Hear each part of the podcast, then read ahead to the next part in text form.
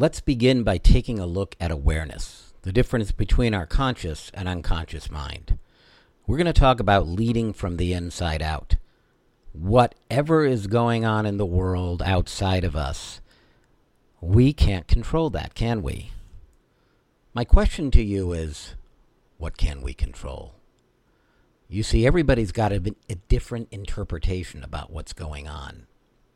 So the story you tell about yourself is your identity. The most powerful pull in human nature is to be congruent or consistent with who we think we are. The story you tell about yourself is your identity. But perhaps the stories you've been telling about yourself may no longer be true. After all, everybody's got a different interpretation about life. All you have to do is look at the news. And everybody believes their interpretation is the right one, and everybody else's interpretation is wrong. Usually, it's a matter of perspective. What's your environment? From where are you looking at the world? From an ICU bed in the hospital?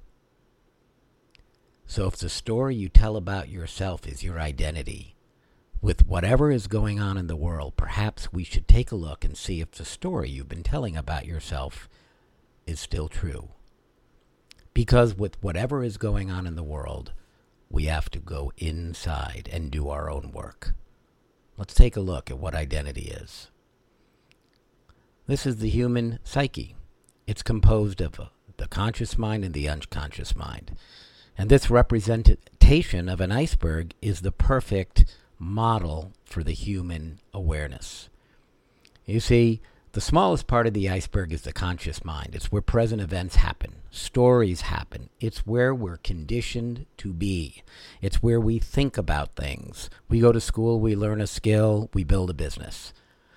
But when we need to tap into our intuition, we actually have experiences, our instincts, our judgments, how many times have you had a gut feeling about something and you ignored that feeling or that intuition and you've rationalized it or you're talked your way out of it?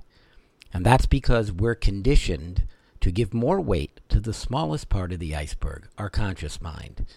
But true leaders who are powerful know how to tap both sides and realize the power of the unconscious mind is where a lot of information lives.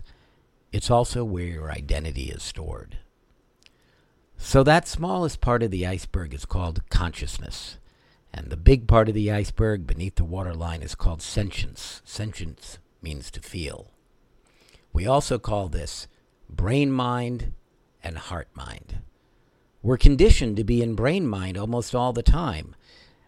But heart mind or sentience is where a lot of information resides. And powerful leaders not only know this exists, but they know how to tap into it.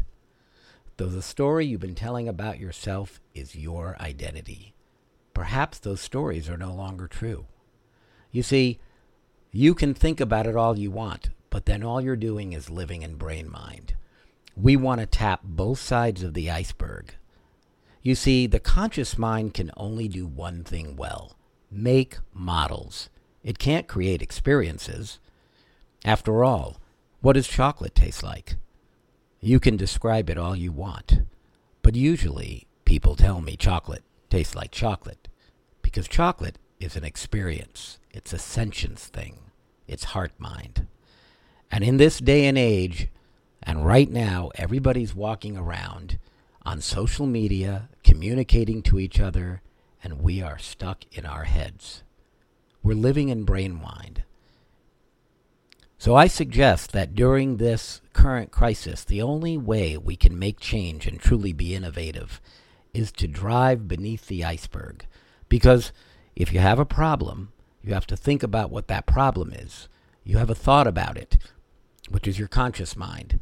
But true innovation and problem solving can only take place beneath the iceberg. Our creative sense and our innovation about figuring out who we truly are and what's next for us when this crisis is over requires some space and freedom to trust something other than your mind. This work is about taking off the mask and about letting go of your old identity and discovering something new.